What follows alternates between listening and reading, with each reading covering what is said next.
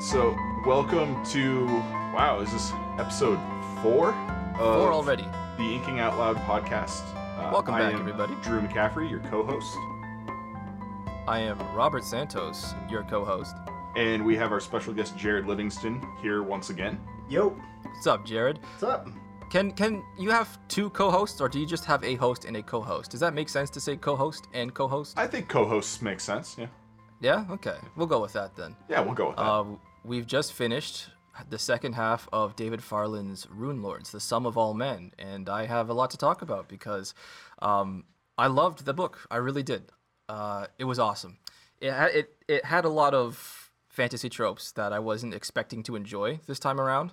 Of course, uh, Man's whole uh, his his whole I guess I don't want to call it an arc. He did he he definitely had a lot less to do in the second half than Yeah. he did in the first half, and that was not what I expected. I expected a, a lot more businessman, and I was a little more disappointed with that. but what he did was big. It was awesome though. It was incredible, and Farland really knows how to end a book. I want to come right out and say that Oh, it yeah. was one of the best endings of uh, of a fantasy book that I've read in the past few years, um, to say the least. It was epic. It was cinematic. It was fast. Uh, there was a lot going on. Um, Yeah, tell me- you guys want to. Uh, Tell okay, me no, how badly you want to see the Battle of Longmont on the screen. Oh, it was incredible. Uh, absolutely. Like I would watch that. I would pay just to watch that. Oh yeah, Like, give me like a half hour kind of compressed version Oh, of, a, yeah. of a high budget cinematic, uh, just I guess, uh, what's the word I'm looking for? Interpretation of that. yeah. On the big screen, that would be really something to watch. I had It- it flashbacks of was Helm's cool. Deep. The dark sky, the Oh, the, yeah. the storm. Oh my Mushroom god, the, the cloud, battle. like oh Yeah, I love how the, the the the flame weavers. Sorry, did I say that right? Are they flame weavers? yeah, flame weavers. Yep. Yeah, the flame weavers were literally pulling heat out of the sky and like Yeah. turning it dark. And I will say that it kind of surprised me to hear a lot of those descriptions because in in my own novels that I hope to publish someday, I have a magic system that kind of works. It sounds like it works a lot like hmm. the flame weavers in this one. Hmm. So I'm a little concerned. I haven't read the rest obviously of the of the rune lords. I'm going to now definitely because if I'm making then again it's it's just a basic kind of elemental It is. magic system, right? Like how unique can you really be with one of those? But I definitely want to Yeah, check that he out just he just takes interesting applications of a, a standard elemental magic system. right. And those are the best kinds of magic systems I find are magic systems that take a simple concept but that has so many different in like interpretations, so Mm-hmm. many different things you could think to do with them off of a sim like a single simple idea.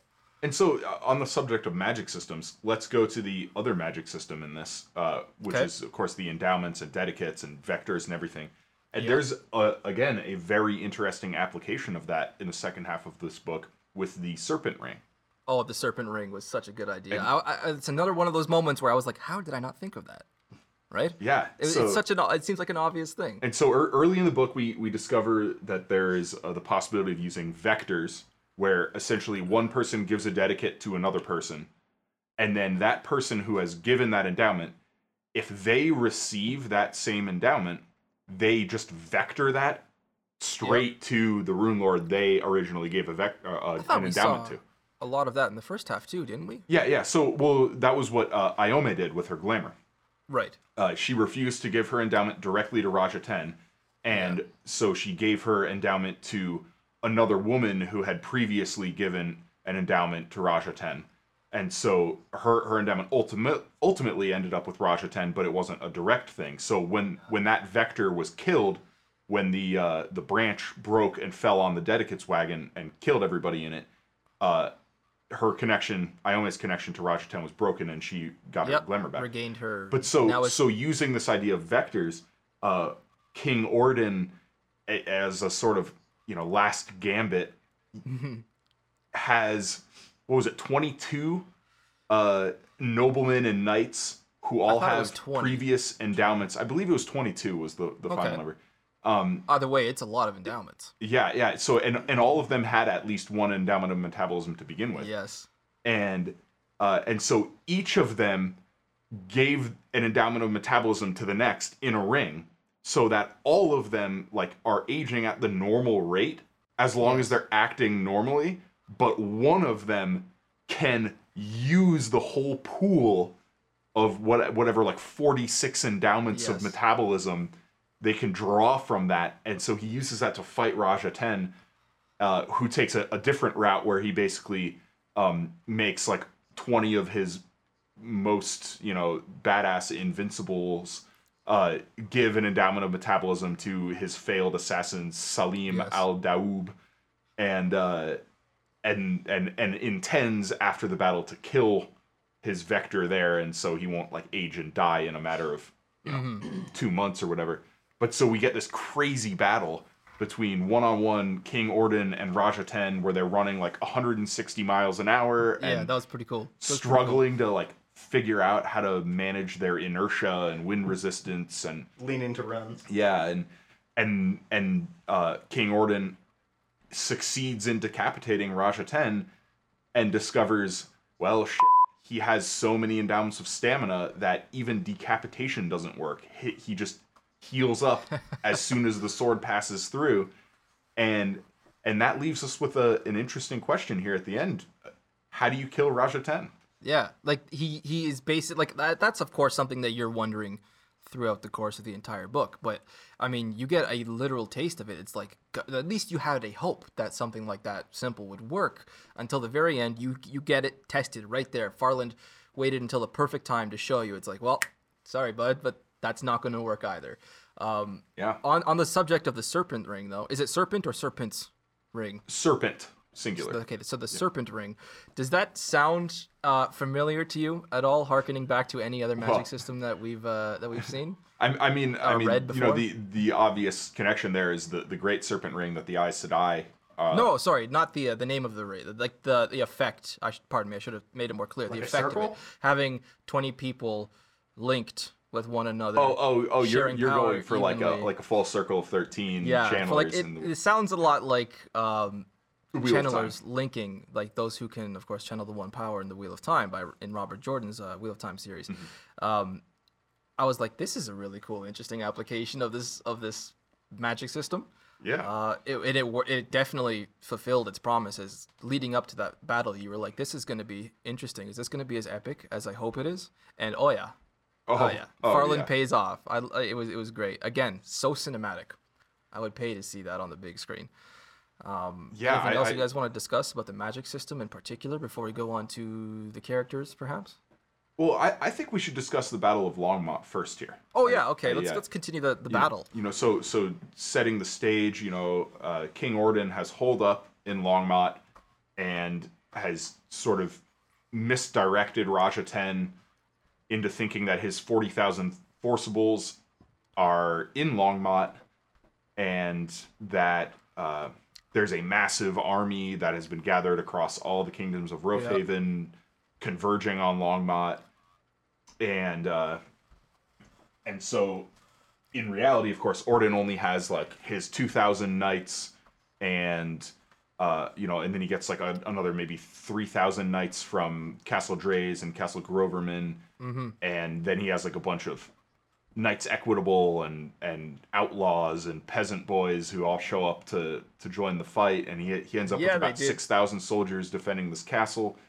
And Raj Ahten shows up with a similar force right around 6000 but Raj Ahten has his flame the weavers endowments and the elementals and all the fun stuff that And- makes this a scary scary time and so and, and when Raj Ahten marched into Heredon at the beginning of this book he had five flame weavers Mm-hmm. his head flame weaver his pyromancer is dead was killed uh, by was that at gaborn's hand or? Yeah, Gaborn killed Yes. her in Castle Sylvarresta, and Mm-hmm. he loses another one here at Longmont. Uh, Raj Ahten dodges a ballista shaft, and it spears this flame weaver ten feet behind him after he gets out of the way, and uh, and and it's a complete loss. Uh, unlike the Yeah. one in Castle Sylvarresta, which you know the elemental that bursts forth in flames from the the dead body where it did damage at Castle Sylvarresta. It killed a bunch of um, Mm-hmm.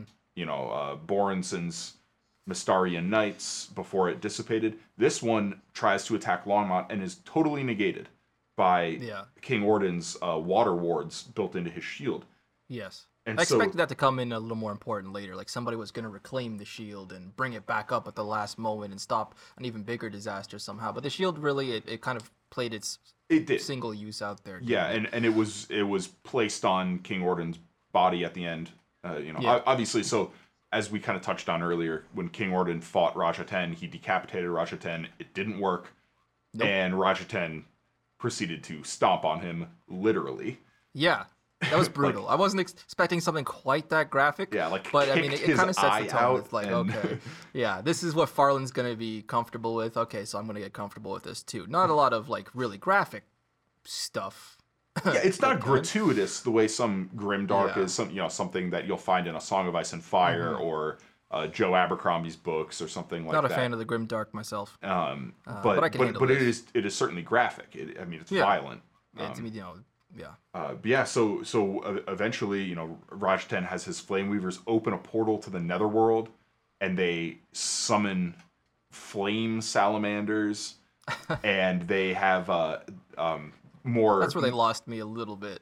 more mundane means even of of creating probably their master stroke really is they have this hot air balloon that they dump explosive powders from and then they send a wall of fire against Castle Longmont and it ignites the powders and it's basically a nuke. I mean it's there's a mushroom cloud. Yeah. You know, it it blows up the gate yeah.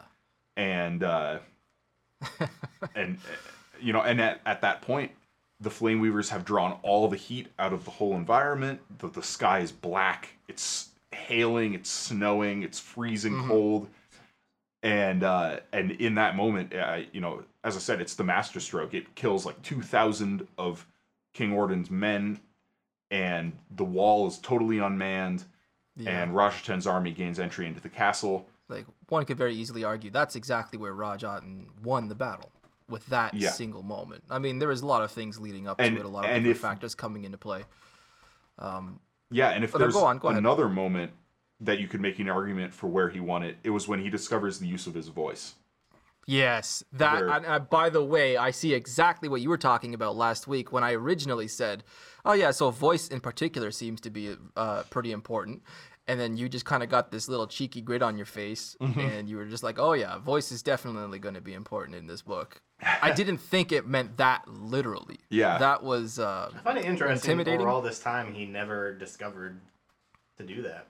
Until Yeah. I like I, I hadn't even considered that as a possible use, and and when I I first heard it, I was like, well, that's impossible. You get even if he's got ten thousand uh, endowments of voice, you get ten thousand men in a wall, they uh, scream at a stone wall, nothing's gonna happen to it. But then I realized, oh no, but if you have ten thousand voices coming out of one throat, that kind of concentrated power, and with ten thousand endowments of brawn, yeah, to those force muscles forcing the air out. Yeah. And- it uh I was like, "Oh no, that makes okay, I see how that works. Simple physics in action. He's planned even for that with his magic system. Yeah. I love it. Where I he love can it. It's essentially- so easy to see where Brandon Sanderson gets it, isn't it? Yeah, oh, absolutely. So Not to compare the two too much, but there's definitely some influences there that I like seeing. Yeah. And so um but but what you kind of touched on there actually ties into a big theme in this book and and that is that Raj Ahten in all these years never thought about trying that.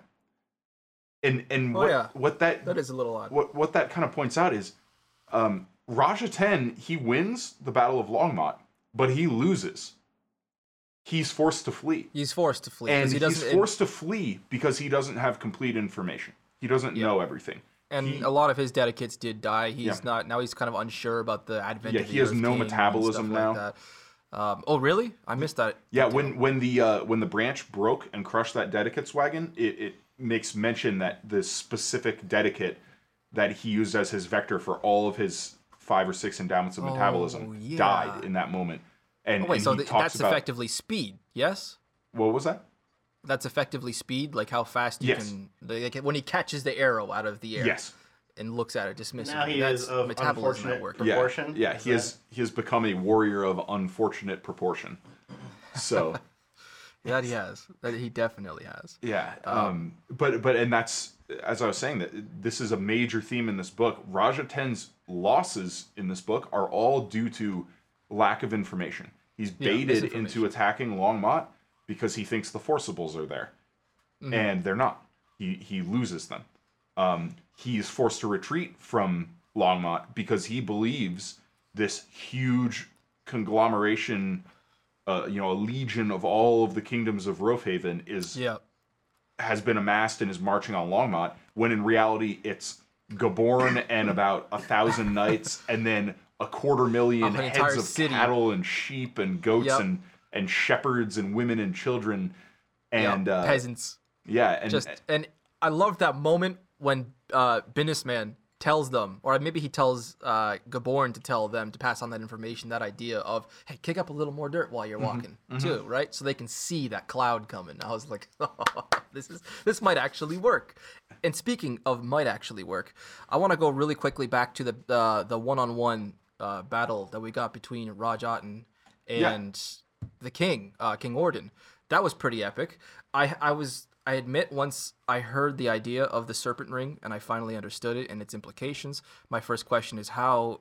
Yeah, obviously, how do you kill Raj Ahten? But how do you kill uh, King Gordon? King Gordon's gonna be pretty damn tough, and when he runs away from the castle, away from his vectors, or well, the ring itself, Yep. I'm thinking, okay, so how how the hell is Raj Ahten going to take this guy down if he's if he doesn't have access to those who are feeding him power? I didn't consider the fact that he would just break him and leave him there. yeah, Because that Let is the single most effective way to fight the head of a serpent ring, isn't it? Just to break their body so they can't move and just leave them somewhere. but leave Because them alive. Yeah, leave them alive, exactly. Uh, I, I did love King Orden's final kind of reckoning, his final scene where he decides finally to take his own life and pass on the powers to, um, what's that guy's name? Shostag the Axeman. Shostag, the Axeman. Which how That guy. badass. What a, oh, he was so good though. I could, like, I don't remember reading that he was actually second in line, He was, But- yes. But that was brilliant. I was like, oh, yes, I had forgotten about that character entirely until that moment. And I was eh, I was oddly excited. I didn't expect to like that guy at all. But as soon as that moment came back, I was like, ooh, okay. This Orden's yes. probably my favorite Give outside of this. Borenson. King Orden. Yeah. Oh, oh, why is that? Yeah. I don't know. I find him intriguing. I he he's sort of like his last stand kind of reminded me of Ingtar Sure. from Oh, Wheel from of the Time. Wheel of Time. Tara from the Wheel of Time. I yeah, mean, I yeah, guess he he's not really, like, self-sacrifice. He's not Well, Ingtar mor- he's doing not morally to, like, reckoning himself, but redeem his soul exactly. Uh, in, in, but King Orden did have a lot of the same motivation, I suppose. Maybe not for a reckoning of his soul, but I see exactly what you're saying. That that kind of sacrificing attitude. and I think Um, a little bit in his realization that he he wants to rescind his order to Yes, have that was a killed. powerful, powerful moment when he was hugging his friend and he was weeping Oh, on her yeah. shoulder, and Mm-hmm. his friend was uh, has the mind of a child or uh, less than that of a child, Yeah. and he's doesn't understand why he's being hugged and cried upon. That was really an impactful moment. Uh, to read, or at least in my case, to hear, I was like, I think "Damn!" one of the worst awesome moments was at the end when Sylvarresta Oh, like Oh God! yeah. Oh out God! Let's let's end, move on to that. Oh shit, mother. Okay, so motherfucking Borenson. Let's like Oh, of, all of all the lucid thoughts to have. Alright. So so so let's let's kind of like di- dial So back for a second here and Borenson. kind of Yeah. regroup, and and let's move on from the from the Battle of Longmont, yes, let's. and let's talk about Borenson's character arc.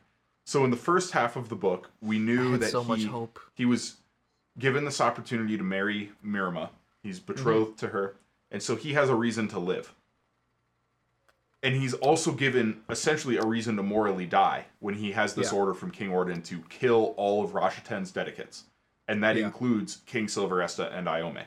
And where we left off in part one, Gaborn had just convinced Borenson to hold off on Until Iome and king. and King Sylvarresta until Gaborn could talk to his father about the order. Mm-hmm. And Borenson says, "Okay, I'm going to let them live." And and during this whole part, now, the yeah. first part of the book, Borenson keeps telling himself, "I am not death."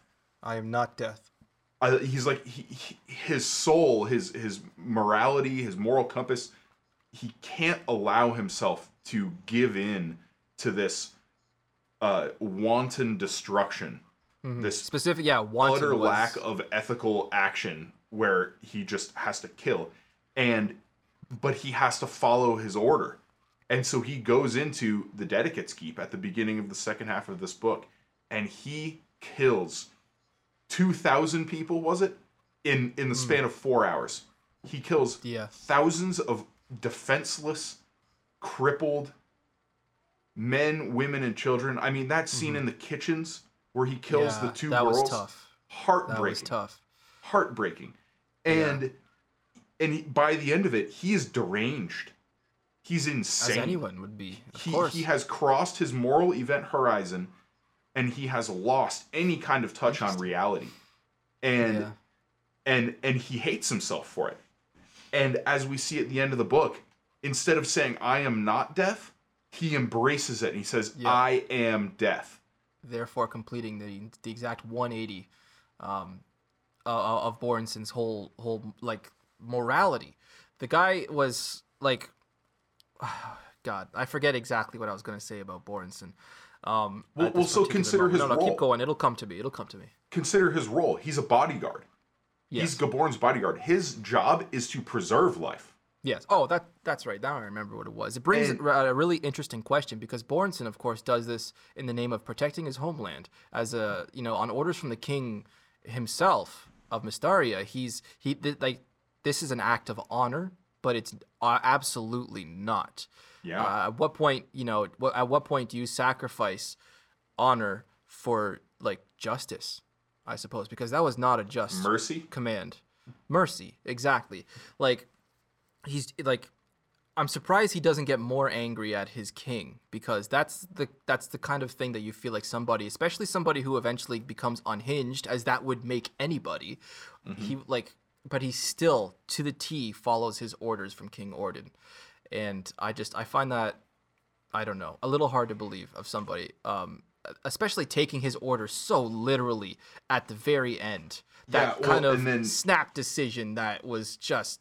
And and Based that's on the, bad information, but yeah again based on bad information but but But that he had is- already allowed them to live once, pending, uh, uh, you but know, he's a, a further. now the the guy's out of his mind you know he's he's he thinks he's just lost Myrrima he thinks she's Yeah. dead so he he has nothing that's to live for anymore I had, I had forgotten that at that point he still thought Myrrima was dead. Yeah. yeah he he thought Myrrima was in Longmont when in reality of course King Orden turned her away and told her to go wait at Bredsford Manor where the the Yep. Forcibles were hidden but and so and the big thing for him wasn't one of the big things that a dying king's like last command had to be carried out no matter what. So then Oh, he yeah. learns Orden is point I had dead, and that just adds fuel to the fire.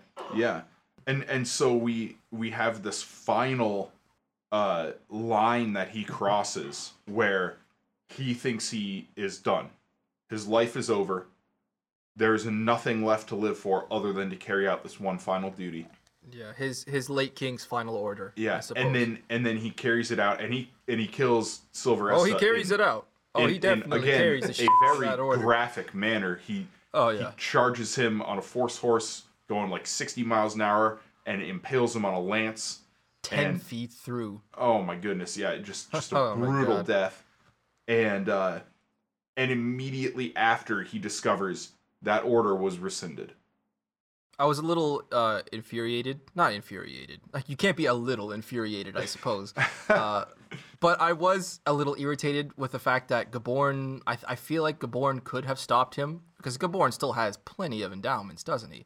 He could have shouted. Like I, I suppose once again you could argue that you know Borenson is past, and I like the way you described it earlier. The event horizon Yeah, His of moral his, was it horizon. morality? Yes, Yeah. moral event horizon. Yeah, like I suppose. Yeah, you know, I just made my decision that I'm not mad at Caborn for not being able to stop that because who knows what a shout from Caborn.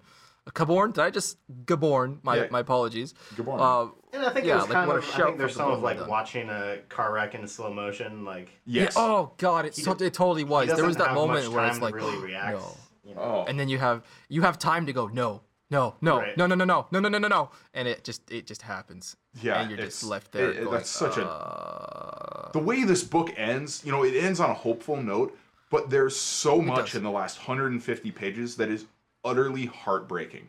I mean, Yeah. it- David Farland really knows how to get us into his characters' minds, Mm-hmm.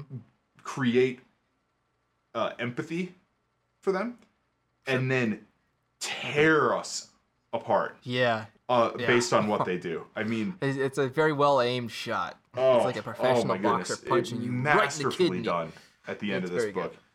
Um, you know, and, and so so the way the way it ends, you know, uh, Gaboran has killed King Sylvarresta, and Iome as the new queen has this dilemma of like, what is she gonna do? She understands like the the, the logic behind it. You know, it was an act of war. Uh, King Sylvarresta was a dedicate for Raj Ahten, and and there is Yeah. very much this this um, you know double standard there. It's like, well, how can how can we judge him when everybody knows if the positions were reversed, the orders would have been the same.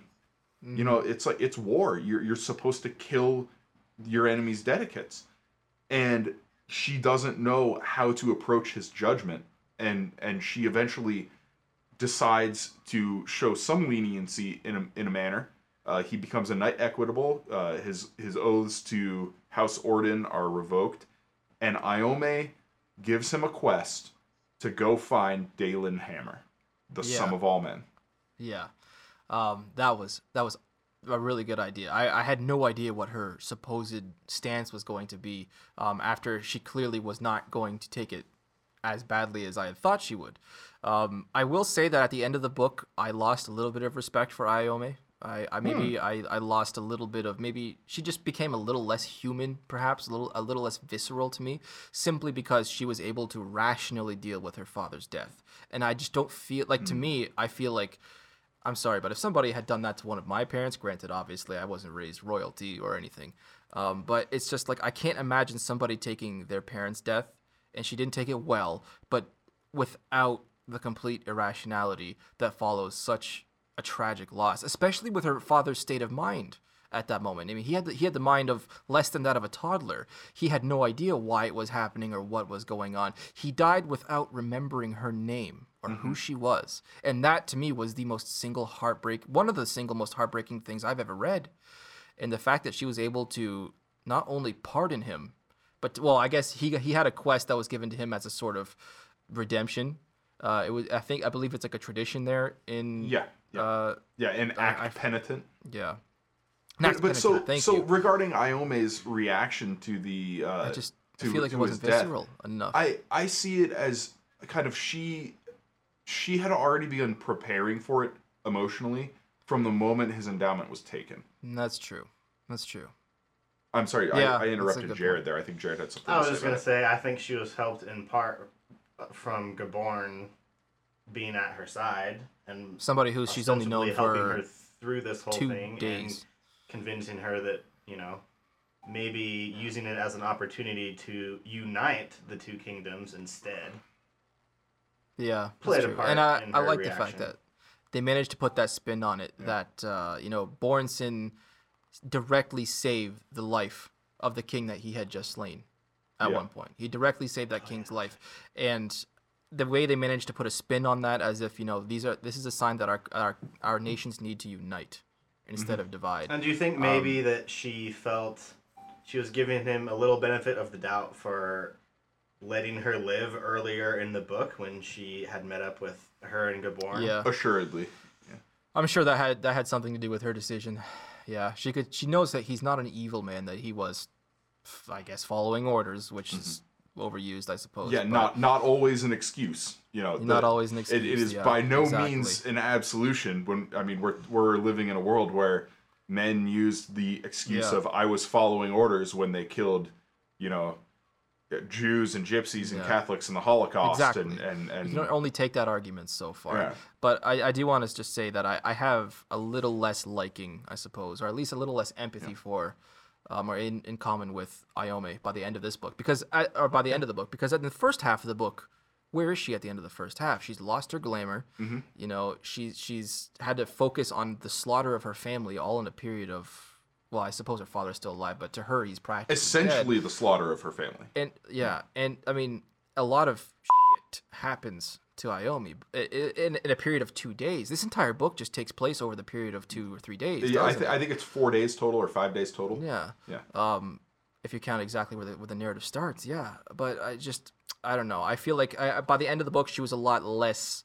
Um, I don't know, down on her luck. She was a little less empathetic of a character because she has her natural glamour back now. Mm-hmm. Um, I guess her father's dead too, so that kind of sucks.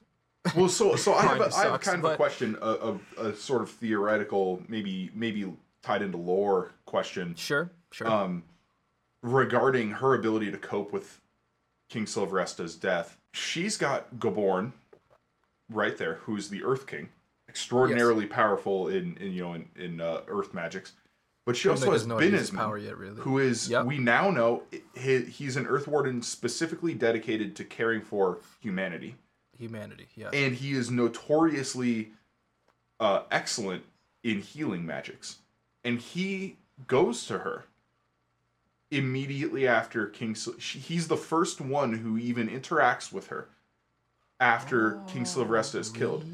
And and he gives her, you know, just some herbs and things that's like, oh, it helps her rest. Yeah, the tea, right? It was the tea. Yeah. Um, I forget what was in it. But- Chamomile was one of the things. Yeah, but do you think that there was more than just maybe resting? You know there, what? There was That's true because her- she makes a soul? specific moment from her point of view over immediately upon even the first sip how it was way way more than expected how much it calmed her nerves Mm-hmm. and how much it, it kind of soothed her soul in that Yeah. moment i did make a mental note of that moment saying is there something actually up with this guy's potions or, Oh. or his teas Certainly you're right. yeah. now that you bring this up, she, he, you know, he was the first person to talk to her after she witnessed the, the death of her father, and she did make a specific note as to how unexpectedly powerful that tea was and, and what he said it would do. That's a damn good point. Didn't That's think a of that. good point. You It's just quite possible. gave me some food thought. Yeah, Thought food? You know what I mean. food for thought. Food for thought, yes, Yeah. as the adage goes. Um, But so so let's uh let's rewind a little bit there because we've we've pretty thoroughly covered the end of the book now. Um, I'm sorry. but you know obviously we left off just a little over halfway through, and we're leaving out a couple of big events right now. So where we left off, Gaborn and Iome and King Sylvarresta were fleeing into the Dunwood, Mm-hmm. chased by Raj Ahten himself.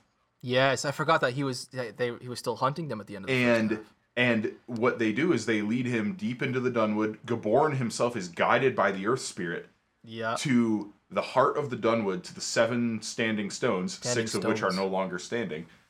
And there they discover Binnesman battling a Reaver Mage.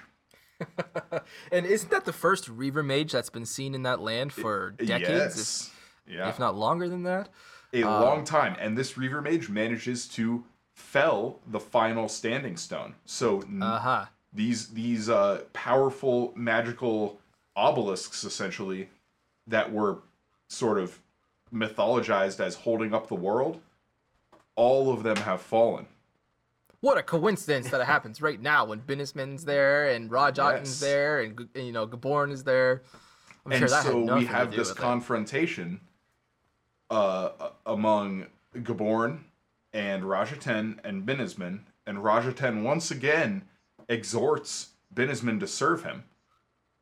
And Binnesman says, "You want a warrior? I'll make you a warrior. I'll show you what a warrior of the earth is like." And Binnesman uh, crafts a wild. Oh yes, let's talk about the wild. I mean, sorry, continue your thought, and then we'll talk about the wild after. Yeah. So he builds this this uh you know, earth elemental essentially, you know, built of rocks and bones and and and soil and leaves, this green woman, And then it just up and f***s off. Yeah. and then it just disappears. What the hell was that? It gets Like, grabbed like, up in "All right, like a tornado and flung into the sky. I'm a bounce. And then it's just like, oh shit. I'm left there going, okay, are they what? Uh, okay, that I'm right, but then let's just Yeah. go on. So so that is as clear a Chekhov's gun Oh, as God. you can make as an author. I like uh, that's that's yeah. I I have nothing else to add to that because you just summed it up perfectly. you could not have a you could have a big neon sign with like at an inn. Well, I guess they wouldn't have neon saying. Come in, try Chekhov's beer, and you'd be like, Chekhov's going. Clearly, We, it's we've, the we've same got. Chekhov's Earth it anymore. Elemental lounging above the fireplace. Chekhov's Earth Elemental. I'm gonna have to come up with a uh, a good name for that one. Some sort of wordplay. I'll I'll have it soon, eventually. Go on. Uh, but yeah, so and and then Raj Ahten in again in this moment in this scene, he officially um, opposes the Earth Binnesman uh, sends a sleep curse upon Raj Ahten's party. It says, All those who would oppose the earth, it's time to sleep, essentially.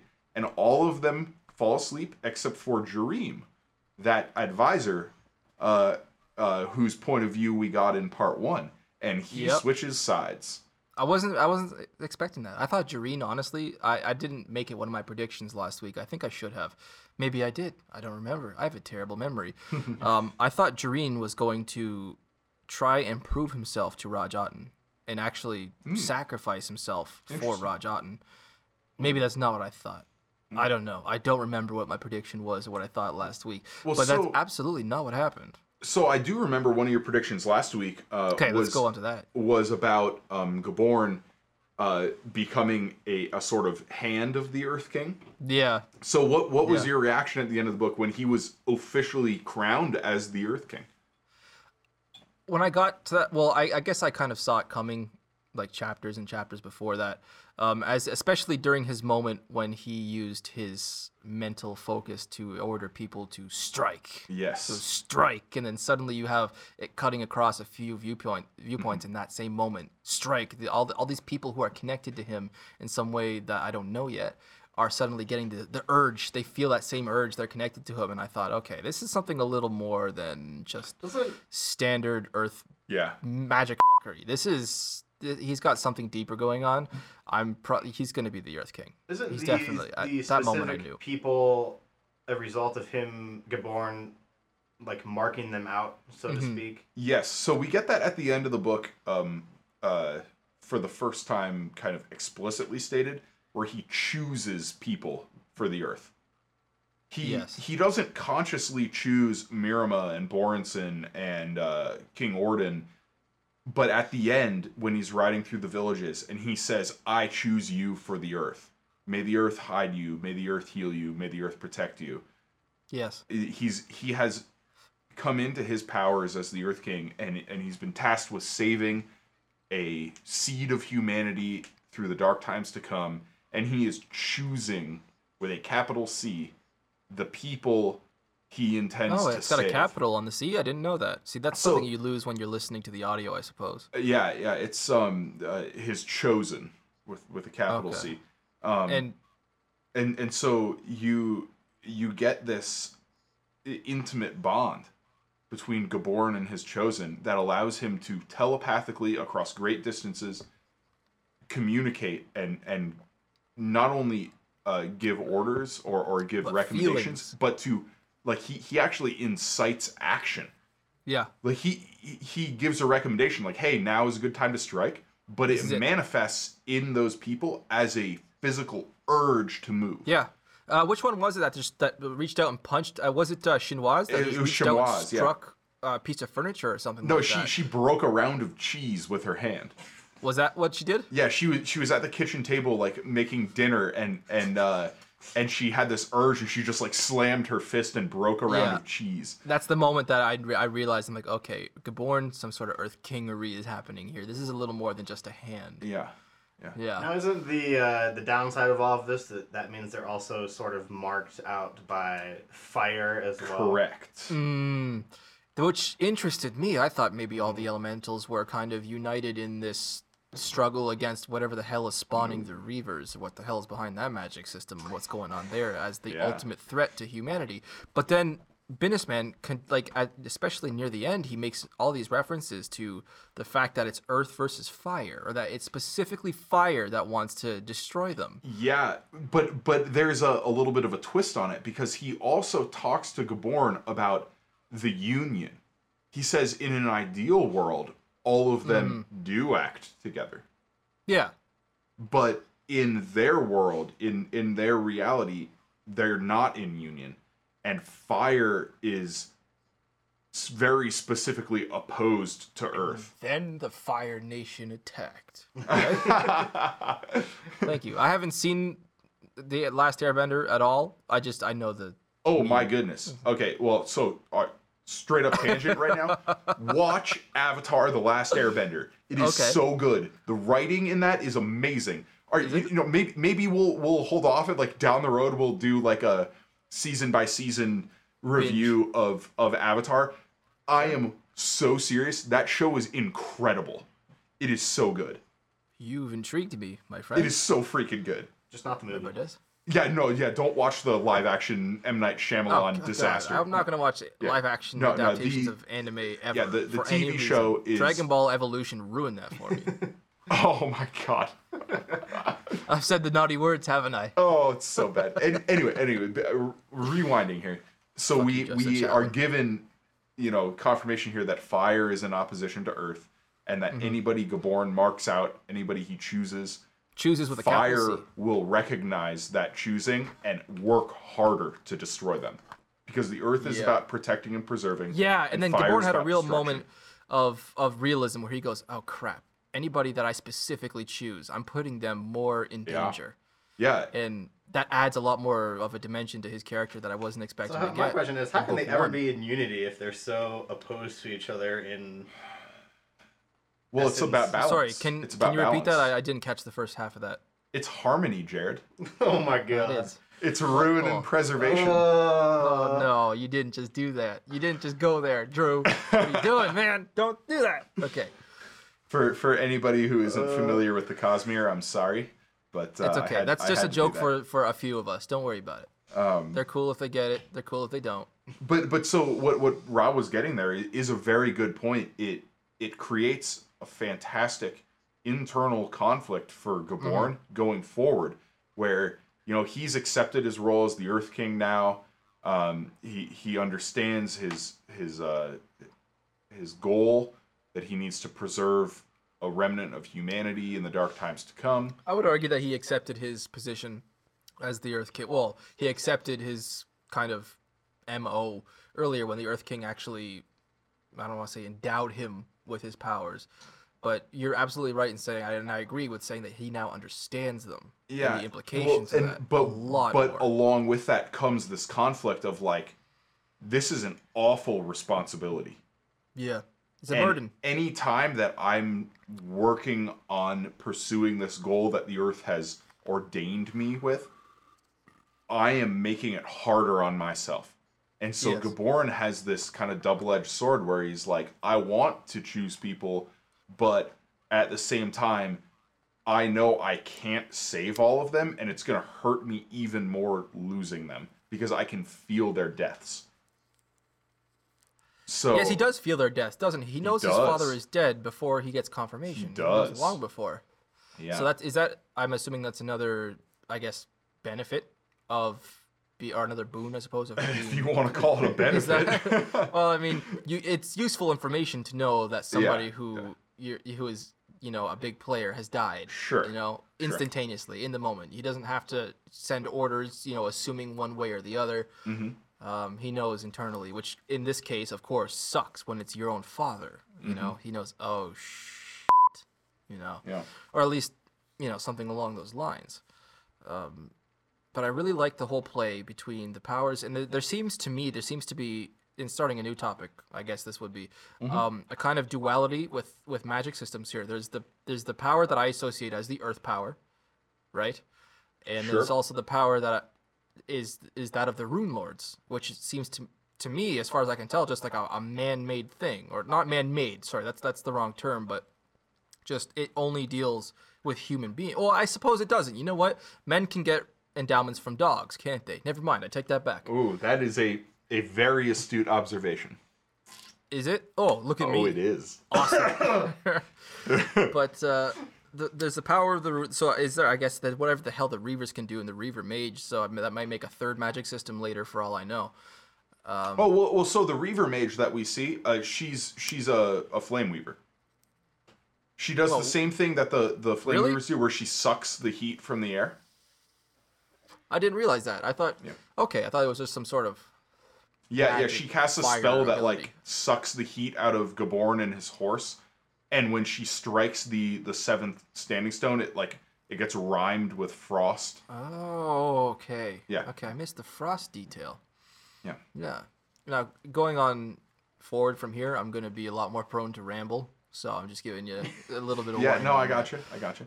Um, but yeah, yeah. So we're, uh, you know, we're closing in. I think we're about forty-five minutes. We have fifteen minutes left. Um, so I think we should Give kind of take. move into some Yep. of our, our uh, concluding thoughts here before we go on to the final draft. And um, I, I just want to talk about specifically Borenson and his character arc here. I want to reiterate how amazingly well done this was.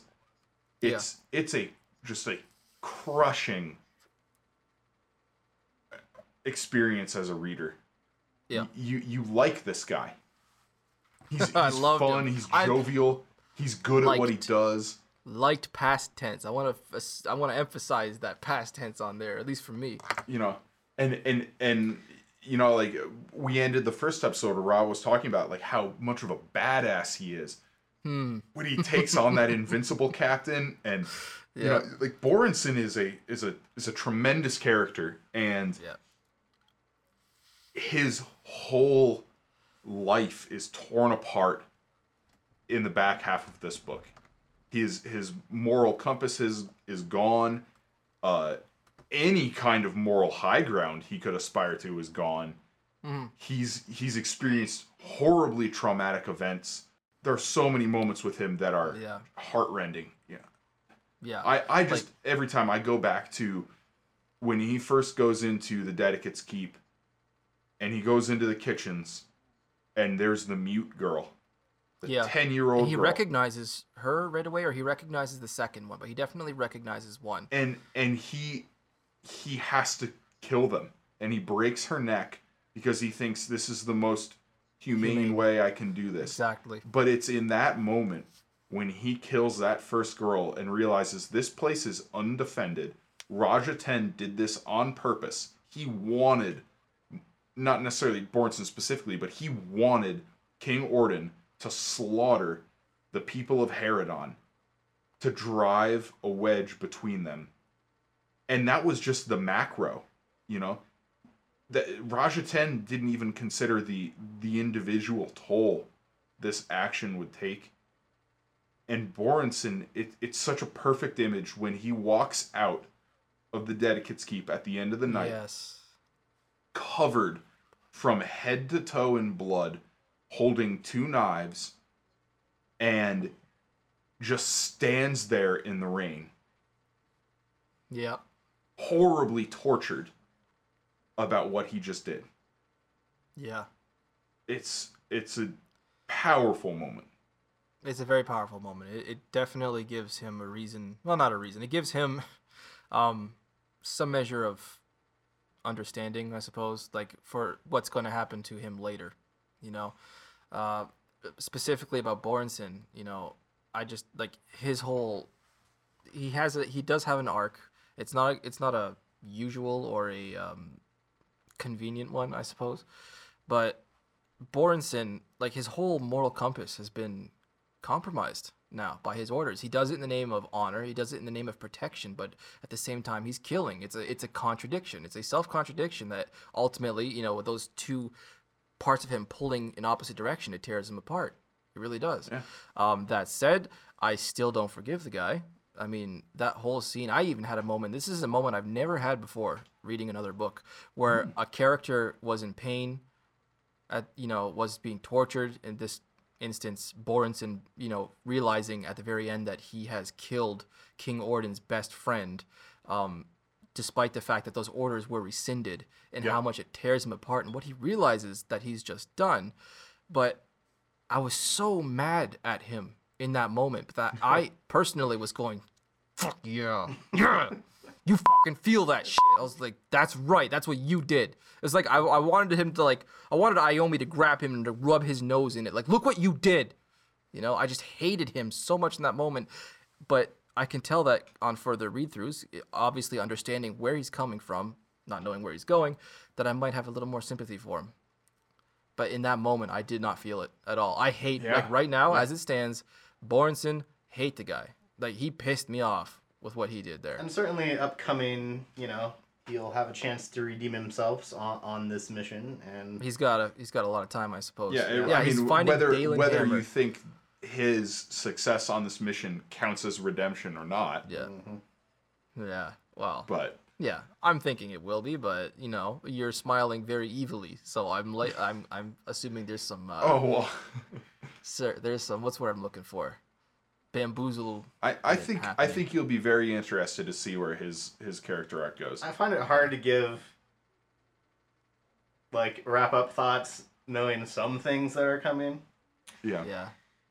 That's right. We're in wrap up thoughts right now. Here I am rambling. Um, Yeah, well, so I, I want to go to Rob for wrap up thoughts and maybe uh, predictions for uh, the next book. Ooh. Oh my god, this is something I hadn't even considered. Okay. Um just going off on the fly here. Uh I'm assuming that the Reavers of course are the ultimate th- threat. I think that they're a threat to the planet as a whole or at least life on that planet as a whole and whatever it is they represent or they're acting on the behalf of or who, if you will. I think Raj Ahten's kind of megalomaniac attitude is going to be a big problem uh, for mankind. It's going to be a big delay in any kind of defense that they have against this impending doom. Okay. For all I know, though, he could cha- have a change of heart and become a boon to the Earth King in his struggle. I ultimately assume it's going to be the Earth King versus the Reavers, and um, the the fall of the seventh standing stone. Is that what they're called? Yeah. Yep. Um, I assume that's actually a metaphor for something bigger that's just happened, or that is happening in the process of happening. Um, So but how about some beyond that- specific specific thoughts? Like, wh- where do you think the next book is going? the next book specifically, Yeah. um, it's going to deal with Raj Ahten's retreat. I thought he retreated south, but it turns out he didn't. Did he? He's just holding up He went or to holding up nearby somewhere.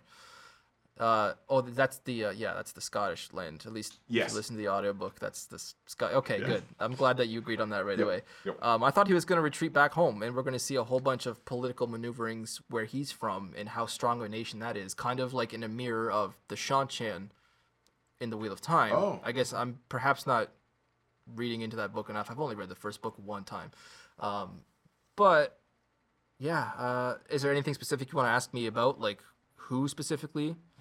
No, no. I, I was just wondering if you had any like kind of uh, you know impressions or, or like gut instincts of where you, you thought it might go. Um, There's going to be something to do, something important with the Rune Lords and their whole magic system and how it plays as a, like counterpart to the Earth, but perhaps with the Earth. By the way, speaking of the Earth power, just a small tangent here. Um, Binnesman, I loved the fact that he has seasons, if that's what you want to call it. That, that was pretty cool. That was a really neat idea. I chuckled a few times. You know how now his his hair is turned. I think it's like a bright white or it's Yep. silver, which it wasn't before. His robes are like the color of fall leaves. yeah. Uh, I thought that was a really cool idea. I'm like, Yeah. He went damn. from summer into fall. yeah. Yep. And it makes me wonder what the hell is winter. What's oh yeah, and, and? Gaborn asks him about winter, and Yeah. he's like, "Oh, Does Gaborn? oh, I didn't- I we missed won't part. touch that Damn it. right now." Maybe a supervisor was talking to me at that point. Reminds me of like uh, Or turn it down. Gandalf the Grey. It's the Gan- Gandalf. Yes. Yes. Again, white. Gandalf Yeah. the Grey. There's a lot of uh, influence there. I want to say. Yeah. I'm, uh, I'm really hoping that Farland, you know, fills his promises because, or fulfills his promises. Sorry, because I mean the Rune Lords. It. I can tell that this is going to be a series that changes the way I think about fantasy, if you will. It's. Uh, I mean, Wow. Just like Brandon Sanderson has, uh, just like Robert Jordan did. Um, what was I going to say? That's high praise. It is. It's. I, I definitely. I definitely. Farland is is in my top ten without a question. Um, very likely in my top five. As far Already. as uh, yeah. After book one, like his his prose reads very well. Though his descriptions read very well. As I brought up in the last episode. Yeah, yeah. Um, the way he manages to put a lot of description. Um, across a couple paragraphs, but not make it seem like it's out of place or Yeah. slow is a rare talent. I, I, I want to study that a lot more. I think it'll help me as a writer. Um, but yeah, Farland knows how to finish a book. He like that is a clo- as close to a perfect ending as I think I've read, with a possible exception of Hero of Ages. No, uh, definitely Hero of Ages. Sorry, that was incredible. That, of course, for those who don't know, is Brandon Sanderson's uh, Mistborn book number three, which concludes the first Mistborn trilogy. Uh, And we will we will definitely be discussing that. Those Oh yeah, we'll we'll at get to that. length uh, eventually.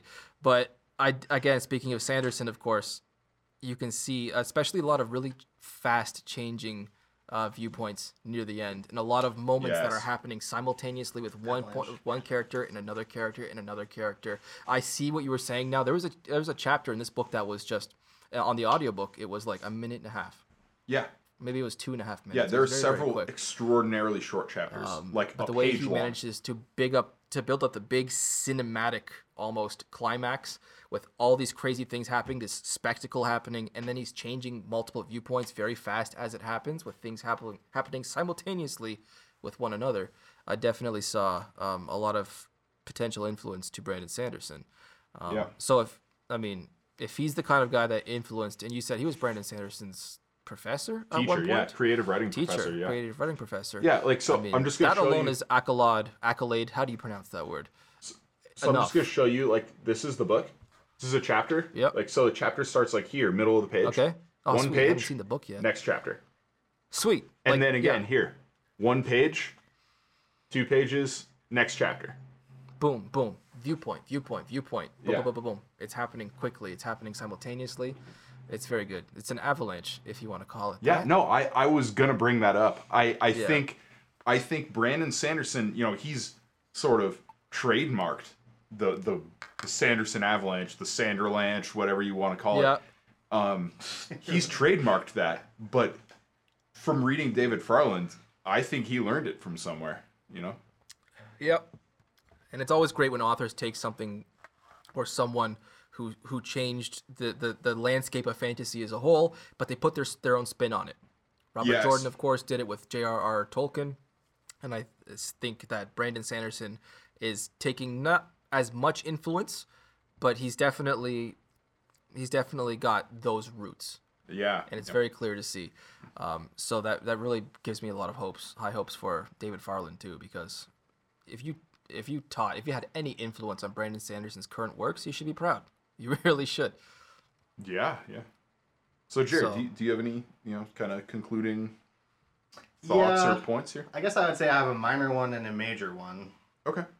Okay. The minor one that I kind of wanted to touch on earlier but forgot is that honestly one of my most one of the most intriguing parts of this book for me that I think is probably not talked about that much is the relationship between the days and Oh yes, the The days. I forgot Lord? to talk about the days. and you know specifically we have with Gaborn where he learns about these domains from the Emir's book Mm-hmm. And so, one thing I'm really intrigued with on my reread is to see how this concept of domains influences Gaborn's character moving forward. And Yeah. especially given the Yes. fact, combining that with his sort of responsibility, knowing that when he marks people out, he's also kind of, you know, when he when he chooses people, he's also marking them for death potentially, and how does this conflict with this sort of new theory that he's rolling with regarding the domains? Yeah. Yeah, Wait, so the this fact was that your he- he minor needs to point? protect people. That's his job to preserve. This, this is a somewhat minor point, I guess, compared to my major point. okay, well, I'm ready for this now. So my major No, let's, point let's hear it. Bring it on, dude. that uh, that I certainly think is much more discussed is just the magic system as a whole with endowments. Okay. Like I can't I can't remember off the top of my head a magic system that affects more aspects of a novel than this one. It's it's the morality of the terms of system, it affects the, plot. economy, Yep. it you know, it affects the characters, it's just yeah, it's brilliant. it's beyond it's beyond superficial, you know? It's so It is. well thought out and so thoroughly realized Yep. Yeah, yeah. where a- every every single aspect of every culture is impacted by this and and it's impacted on the page it's not something like like there are plenty of books out there where fans can read it and be like oh wow look at all these implications of this where like imagine what this magic might do living in a city here or or like in this kind of a culture there whatever. No we see that on the page in this. We see what it hmm. does to economies.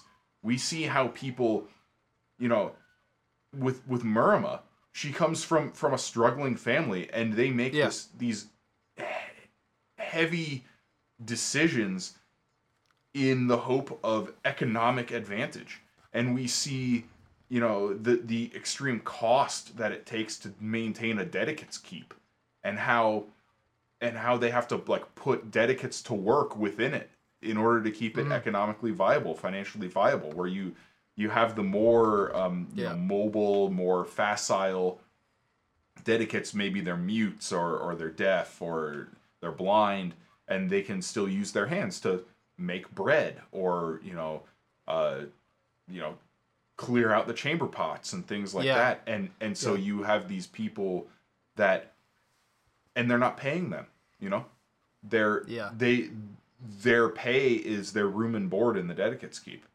Yeah. and you know and then you have peasants like we get so many stories about how pragmatic king orden is Oh, and how I heard the word in pragmatic his so many youth- times.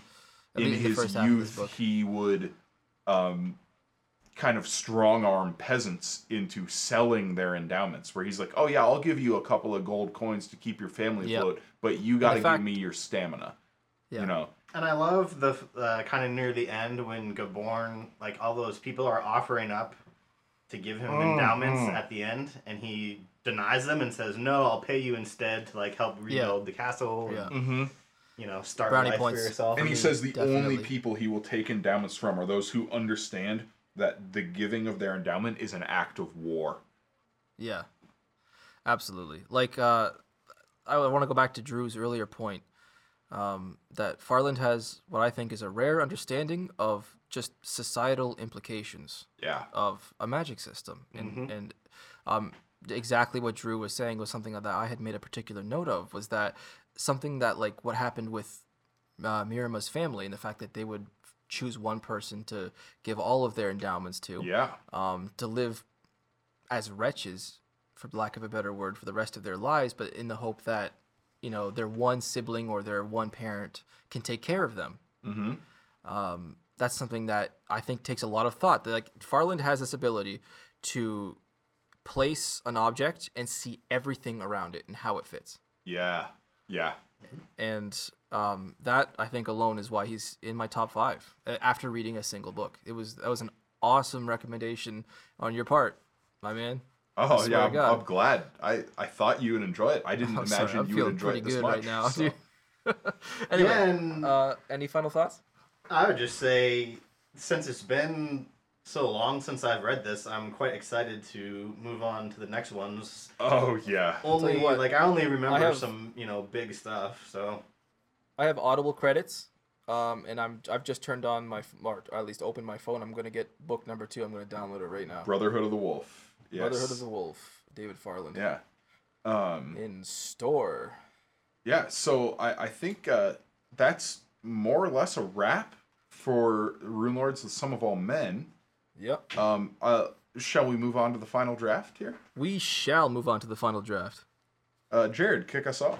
Yep. So uh, sticking with the theme of Jared and the kind of beers I like, uh, this one is a coffee milk stout from Stone Brewing Company. oh, Stone is an excellent, excellent brewery. Um, Is that a local brewery? It One is, that I uh, San don't Diego, have access California. to until I come visit. Okay. Well, yeah, I guess. Do they so ship? yeah, it's just a coffee laced stout. Okay, Alright. a stout. So it's a dark beer. It's, Yes, uh, I'm, yes. I'm still learning these things. For those who don't know or haven't heard our previous episodes, Stone. I uh, I know nothing about beer. I like beer on occasion. I just you know I have I'm more of a whiskey guy, of a Scotch guy. Well, when you ever So, come out to visit, uh, I'm absolutely Colorado, open to have my mind blown when I eventually I do make my way down there Yes. to Colorado. Oh yes. Um, yeah. So uh, Rob, how about you? Uh, I have been partaking in a beer that I well originally I had gone to the liquor store today. Um, here in Ontario, we have what's called the LCBO, and they have liquor and beer in that store. And I was looking for um, a specific Belgian beer. It was an import um, that was recommended to me by a, a Belgian guy that I used to work with by the name of Mark. Um, it's called Duvel. oh, Duvel. Yeah, yeah, yeah. Yeah, and it comes in uh, a very small bottle. Yep. I think it's like eight percent or maybe eleven percent yeah. beer. It's pretty strong. Um, and, and little bottle like four packs. And I was looking for that, but I guess they didn't have it. So I saw I spotted this one sitting on the shelf there, and I just had to go for it. This here is a Canadian treasure. This is Freedom 35.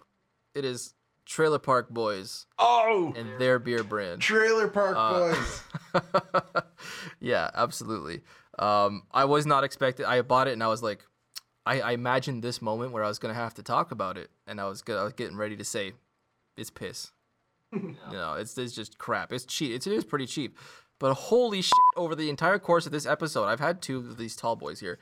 I was trying not to like gasp over how good it tastes. Wow. It was awesome. I was not expecting it to be that like fruity but delightful. I'm gonna pour a little bit more. very here. nice. Um, So I, I it's a very good beer. I do have to give you a little bit of a crap though, because I see there you're drinking it out of a Boston Bruins glass. Oh shit! I was hoping you weren't gonna notice that. That's my stepdad's. It's just it's a it's the right size and it was clean. I was like, got it. Oh, terrible, terrible. Not that I have anything against the Bruins. I do like the Bruins. Um, Oh, I do and I also like the the. Canadian, which is also kind of uh, a controversial thing to say. I understand that. Um, if you're Canadian or if you follow hockey. Yeah, yeah. Uh, Um, well, but, anyway, um, I um, I tried to keep to my thematic beers here. Yeah. It, it's not as perfect this time around as it was the last couple of weeks with Wake Up Dead for Elantris or uh, Ghosts in the Forest for the first half of Rune Lords, But it was it was appropriate for today in Fort Collins at least, and I I think uh, the Battle of Longmont a bit. Um, the, this beer is from Copper Kettle Brewing Company, which is from Denver, Colorado. Copper kettle. It is a coconut snowed in. Oh, I love coconut. it is an oatmeal stout aged in bourbon barrels Oatmeal stout. With coconut, That's a thing? coconut and chocolate, and uh, and and you know it's snowing here in Fort Collins, so I thought that was fine. But Uh, you know, also too, remember, like at the Battle of. Longmont when we were talking about the Flame Weavers, how they Yeah. suck the heat out of the sky, and Yeah, and they, they make it the turn from a sunny day into a snow and hailstorm. Yeah. You know, so that that was my tie-in for this this time around. Uh, and and let me just tell you, this beer is phenomenal. Yeah. You know, if you if you like dark beers, if you like I like thick, occasion. malty, boozy stouts, and you ever see this beer on the shelves or or on tap at your local you know craft beer bar or or whatever, buy it. This beer is excellent. It is smooth. It is rich. I made a joke, you know, when we were chatting before we started recording here that it's the color of ink. I mean, it, this is this is thick and Yeah. black and Which delicious. is appropriate for this podcast. So, yeah, that that's that's Yeah. uh, my inclusion for the final draft here, and uh, and I think that brings us to the end. So, you know, we're we're one book into the Rune Lords here. Uh, we're gonna be back next week with another episode kicking off Brotherhood of the Wolf, which is the second book of the Rune Lords.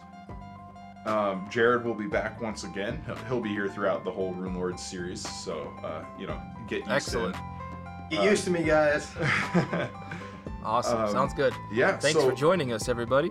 Yeah, as always. Yeah, thanks for listening. We appreciate it, and uh, always a good talk. So. Absolutely. See you guys. Peace.